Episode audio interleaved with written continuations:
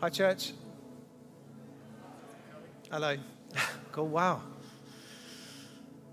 It's wonderful here with one another, another this morning. It's just such a privilege and opportunity to be able to, you know, worship Jesus first and foremost. Hearing stories is incredible, but to do it from a place of acknowledging Jesus is seated on the throne and he doesn't need any of it, and yet it pleases him when we worship him. He doesn't need our praise, he doesn't need our worship, doesn't need our stories. He's the Lord's. He's the one that has all authority seated on the throne, and yet it moves God's heart, it moves Jesus' heart to hear our stories. It's this incredible like dynamic just at work. If we have such a human God, that sounds weird, doesn't it? We have a God who is so different from us and yet one that so understands us and gets us. So I can say, we've survived. We've survived an hour and 20 minutes in the room with each other. Well done, you know. I was nervous at one point we were going to lose a kid in there or someone was going to get the, me and Rich were laughing at one point. I think a kid's going to need resurrection because they're going to get a cross on top of them during the morning. But we made it. So, um, so it's fantastic. Look, just while we're finishing praying with each other, because Malcolm will pray for ages while he's there. I know Malcolm's prayers. Why don't you just turn to one another and just say, wasn't that good? Just say hi to people around you. Enjoy, just squeeze out that little bit of goodness. Consider the stories that we heard.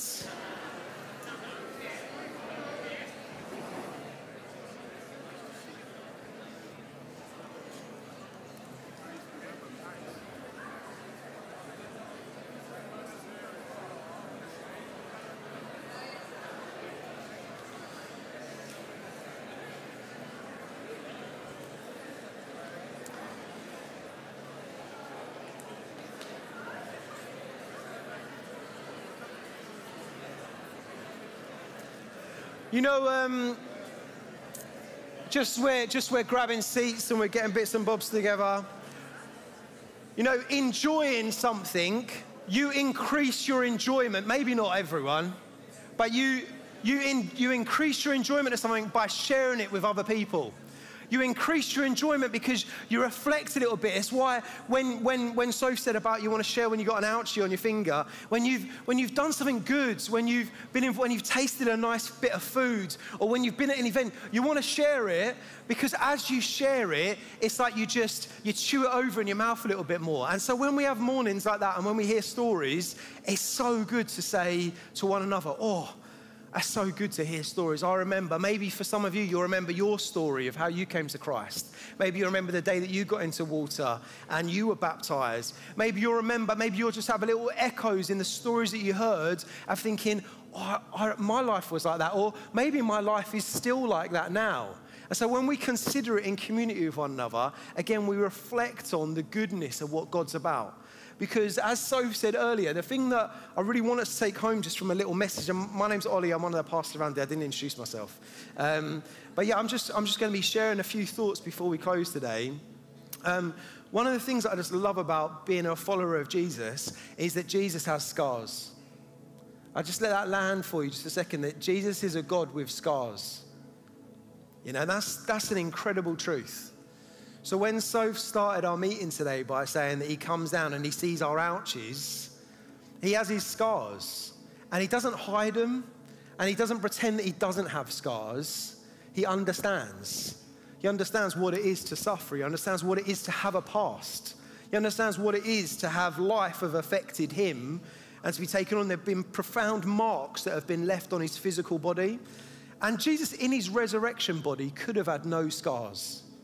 He could have been resurrected with completely clean hands, and yet he didn't. Oh, that, that might just grab your attention a little bit because you think, oh, that's a bit different from the way that most other gods or people of authority present themselves. Most other people with authority or that would demand worship want to do it in a way where they say, hey, I got nothing. I got, you know, no bad stories here, no negative things for you to find. And Jesus says, look, I suffered.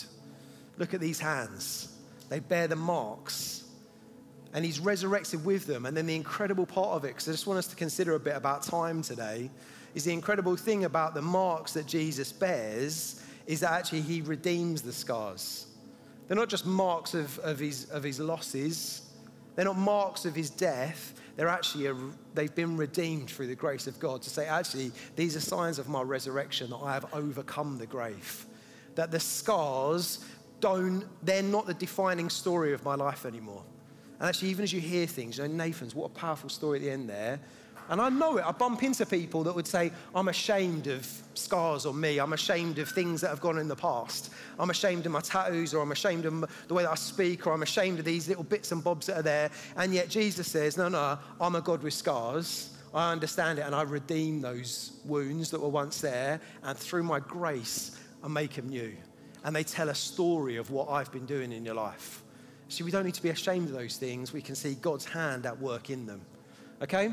So, um, I, just, I, want, I want to consider a little bit here. I want to consider a little bit I've been thinking about through time. And as we're sitting here, I, I'm, I, I, promise you, I'm not brilliant with, with words. So I'm, I'm trying out a couple of Greek words. Oh, we'll see how that works. I don't know. Um, uh, but, and the reality is, I'll pronounce them wrong, and someone will say to me afterwards, "You pronounced it wrong." That's fine, because you know pronunciation's in the in the speaker, I reckon. So you know, if you're the one saying it, you can pronounce it however you want. Um, so you know, everyone else just got to listen to your pronunciation. So there's two different types of time. There's chronos time, and chronos just means chronological. There you go, that's a bit clever for you. Chronological just means it travels in a timeline. So there was a beginning of this meeting at 10 o'clock, at 10 o'clock and there'll be an end of this meeting in about 15 minutes' time. And chronos time just travels us along from 10 o'clock until 11.45. And actually, chronos time is something that we care a bit more about now as humans in the 21st century than I think traditional groupings or communities with one another thought. They often wouldn't be thinking about this chronological movement of time there. They thought of time much more in circles. Much more like, oh, sun's come up, has it? Oh, sun's in the middle of the sky, sun's gone down. Oh, sun's come up, has it? Oh, springtime. Oh, it's summer. Oh, autumn, winter. But don't worry, spring's coming again. So we think a lot more like this linear time and actually, I think a lot of people think more of time a bit like that in circles. But then there's this little wonderful word, and this is the one I probably pronounced wrong, but I don't know. Kairos time. And Kairos or Kairos, I don't mind. Um, each of those are much more about moments that happen in time. And each of us have Kairos moments. Each of us little things, because what's interesting is that every second is the same length as each other. Every minute is the same length for each other. And we kind of did that because we like mastery. Human beings like to be in control. Is anyone sitting next to you someone who likes to be in control? I know you don't like being in control, but the person next to you probably does, yeah? It's a few of you. Control freaks, I get it. I used to have a watch, and on my watch, it didn't have any numbers on it, and it said at the bottom, Who cares, you're already late. That's the sort of, that's, a, that's how I often feel about time to, to some people on Teams blessing and some people aren't blessed by that. And I, I realize some people it very much honors them when I am on time. So I try, try and keep to it. But a lot of us, and we love mastery.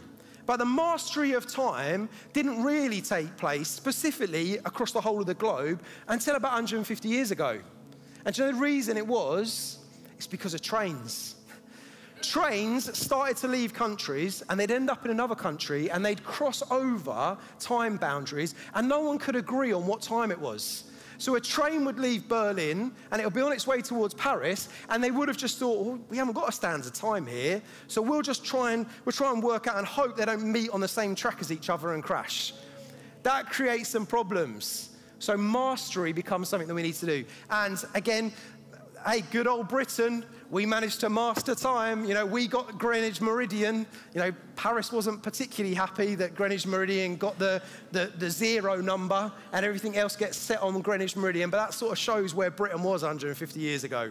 I'm not quite sure who would have decided that number now. Um, probably not Britain. But at that moment, all of a sudden, there's this thing of mastery that's going on. But what I find so interesting is, as human beings, we like this idea of being in control and knowing when a train's going to arrive and if something's late, we get frustrated because, hang on a minute, my, my, my watch is telling me it should have started now, it should have begun. I'm not saying that's bad, I'm just saying it's a thing that we've got. What none of us are in control of is kairos moments that happen or kairos moments. Because actually, even this morning, I woke up and I looked out and I thought, I don't know what it's going to do today. I wonder if those clouds are going to move and I'm going to get a bit of sunshine for the afternoon, which I'd love sit in the garden, enjoy some sunshine, or if it's going to rain on me. Now, I'm not quite sure because I'm not really in control of the weather. I don't know what's going to happen. Life seems like it's full of these moments and they're pregnant with possibilities, but I don't know what those possibilities are going to be.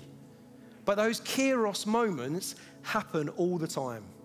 Your death is a kairos moment because you don't know when it's going to happen. You don't know the moment in which oxygen is not there anymore. I'm not able to keep standing and walking. I didn't know the kairos moment of my birth. I didn't know when I was going to arrive into this world. There's other kairos moments happen as, as well. There might be moments in your own life where you know heartbreak has taken place, or tragedy, or love, or excitement, or joy, because all of these things are kairos. And actually, the real mystery of the Christian faith is that we never quite know when God is just going to grab hold of our life. You know, Sam shared it, didn't he? Sam said, I grew up in a Christian family. He was traveling through Chronos time, just thinking, well, I'll start here. I'll probably make it 85. Oh, I'll do all right, 85, maybe 80, 87. Hope I get to that. Let's do it on Chronos time. We'll travel along. I'll go through life. I'll hopefully meet someone. I'll go to uni. You know, maybe I'll settle down. Maybe I'll have some kids. Maybe I'll get a job. And Chronos time's going on. And then all of a sudden, at some point in the last year, God says, Kairos moment, I'm grabbing hold of your life. I'm breaking into your life.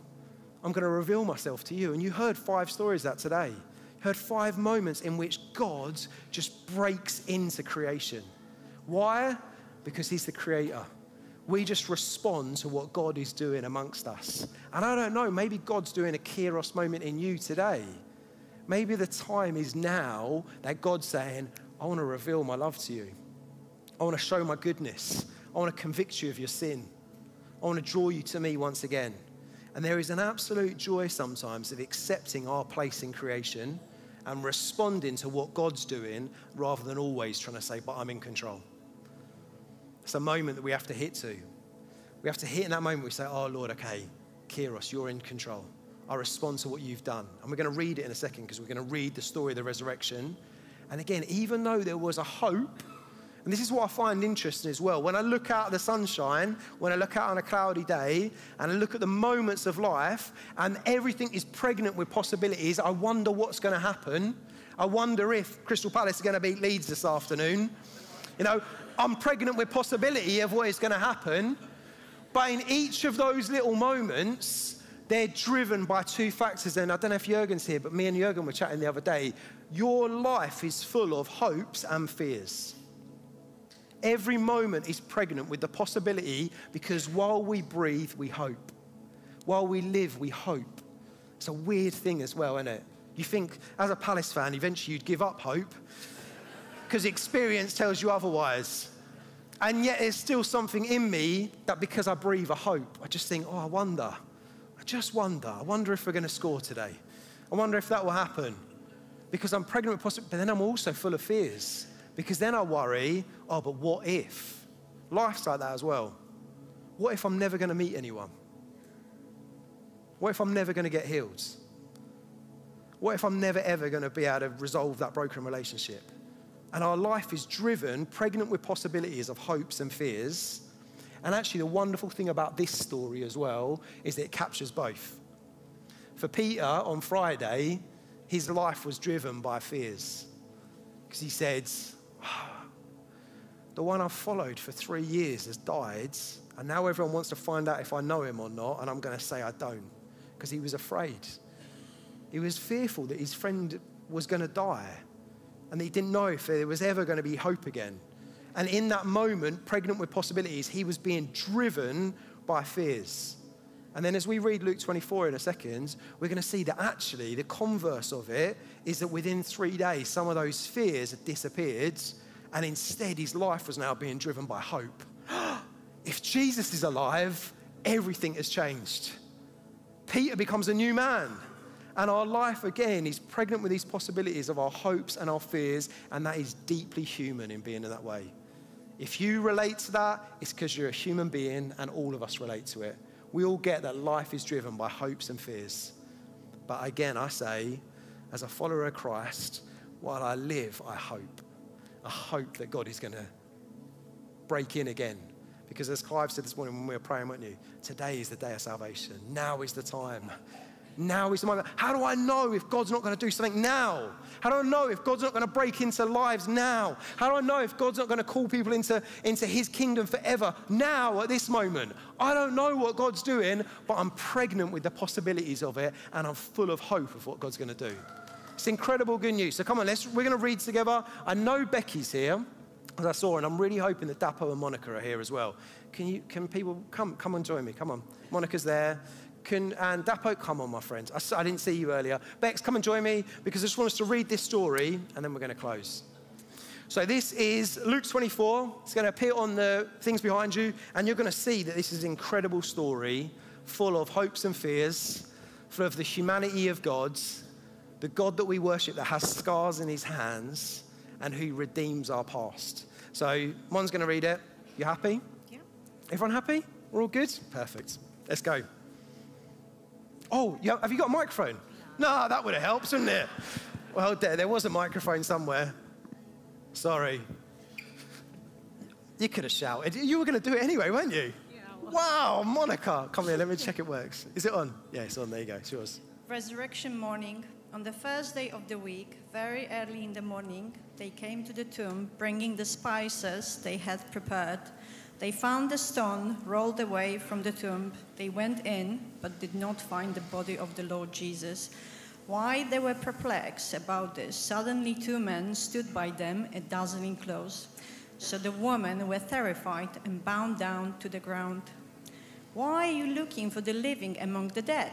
asked the men. He's not here, he has risen. Yeah, wow. Remember how he spoke to you when he was still in Galilee, saying, It is necessary that the Son of Man be betrayed into the hands of sinful men, be crucified, and rise on the third day? And they remembered his words. Returning from the tomb, they reported all these things to the eleven and to all the rest Mary Magdalene, Joanna, Mary the mother of James, and the other woman with them were telling the apostles these things. But these words seemed like nonsense to them, and they did not believe the woman. Peter, however, got up and ran to the tomb. When he stopped to look in, he saw only the linen cloth. So he went away, amazed at what had happened. Yeah, wonderful.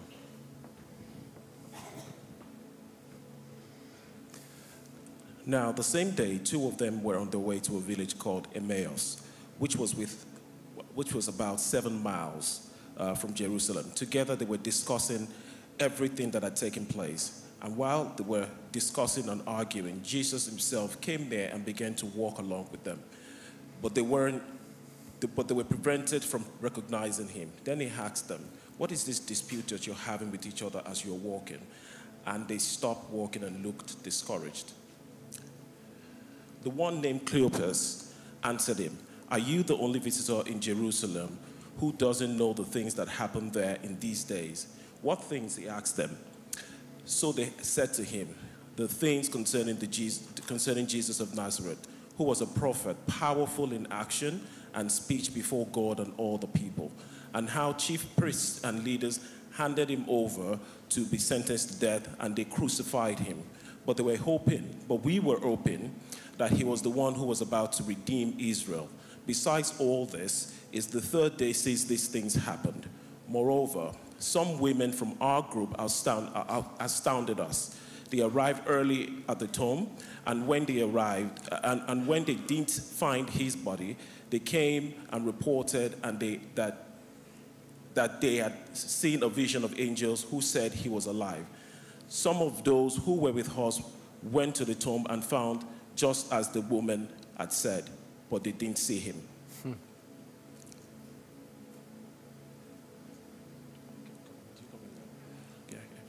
He said to them, How foolish you are and how slow to believe all the prophets have spoken. Wasn't it necessary for the Messiah to suffer these things and enter into his glory?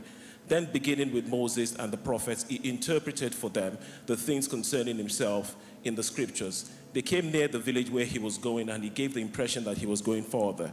But they urged him to they urged him, stay with us because it's almost evening, and now the day is almost over. So he went in to stay with them.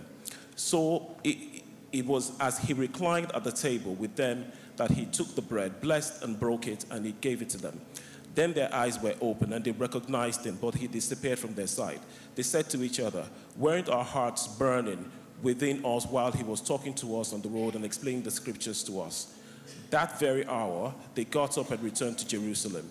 They found the eleven and those with them gathered together, who said, The Lord has truly raised, who said, The Lord has truly been raised and has appeared to Simon.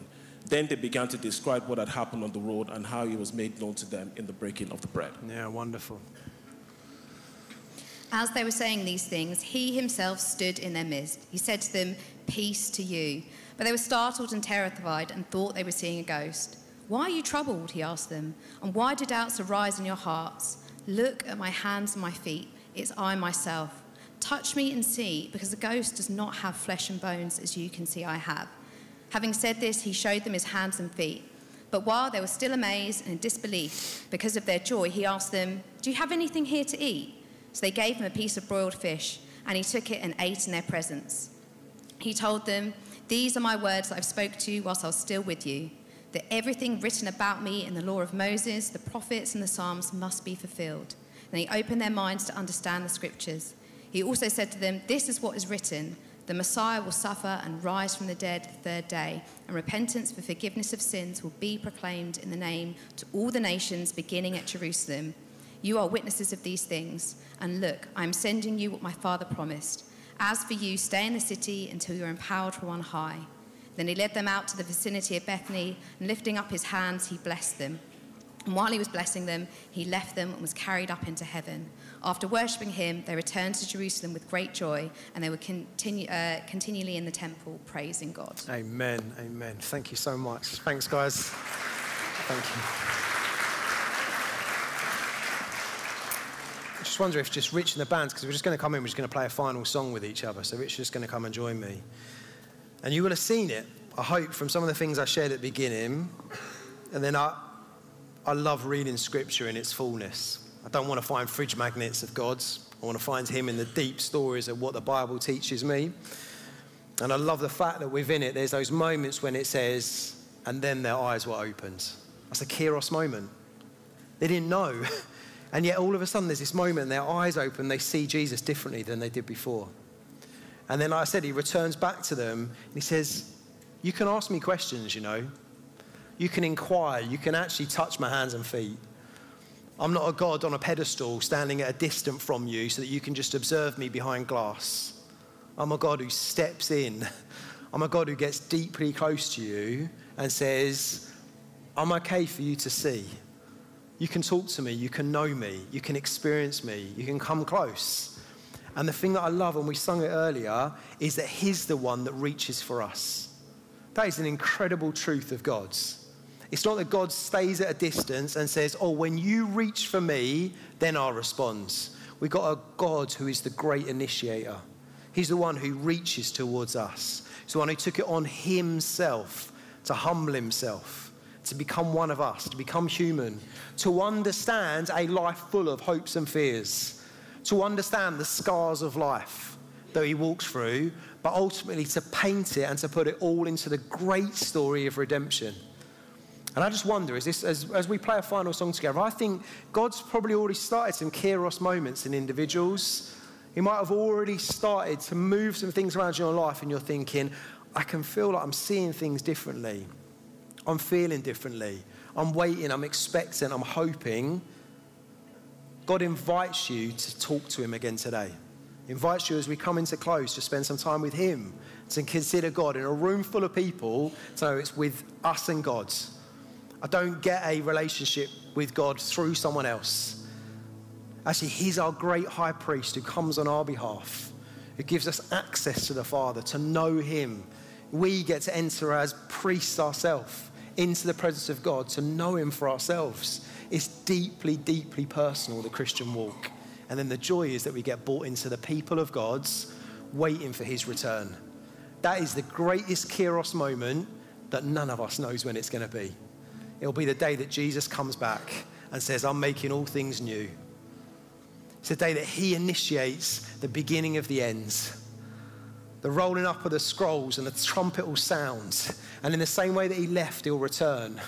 And every sadness and sickness and death and injustice will be dealt with once and for all because he's done it on the cross. And he's shown that he has all authority and all power. And it's a wonderful moment of Kairos that we still don't know. So we wait in a little bit of mystery even today, saying, Thank you, God, that you've come. Thank you, God, that you know us. Thank you, God, that you are going to return. And we wait with eager anticipation for the day when you make all things new. I thank you for every story of salvation today. Thank you for every moment in which you have opened blind eyes to see you living gods. I thank you that you are still in the business of doing it now. Today is the day of salvation. Today is the day in which you rule and you reign. Thank you, Jesus, that you're here amongst us. We worship you. Amen. Yeah, thanks, Should we stand together if you're able?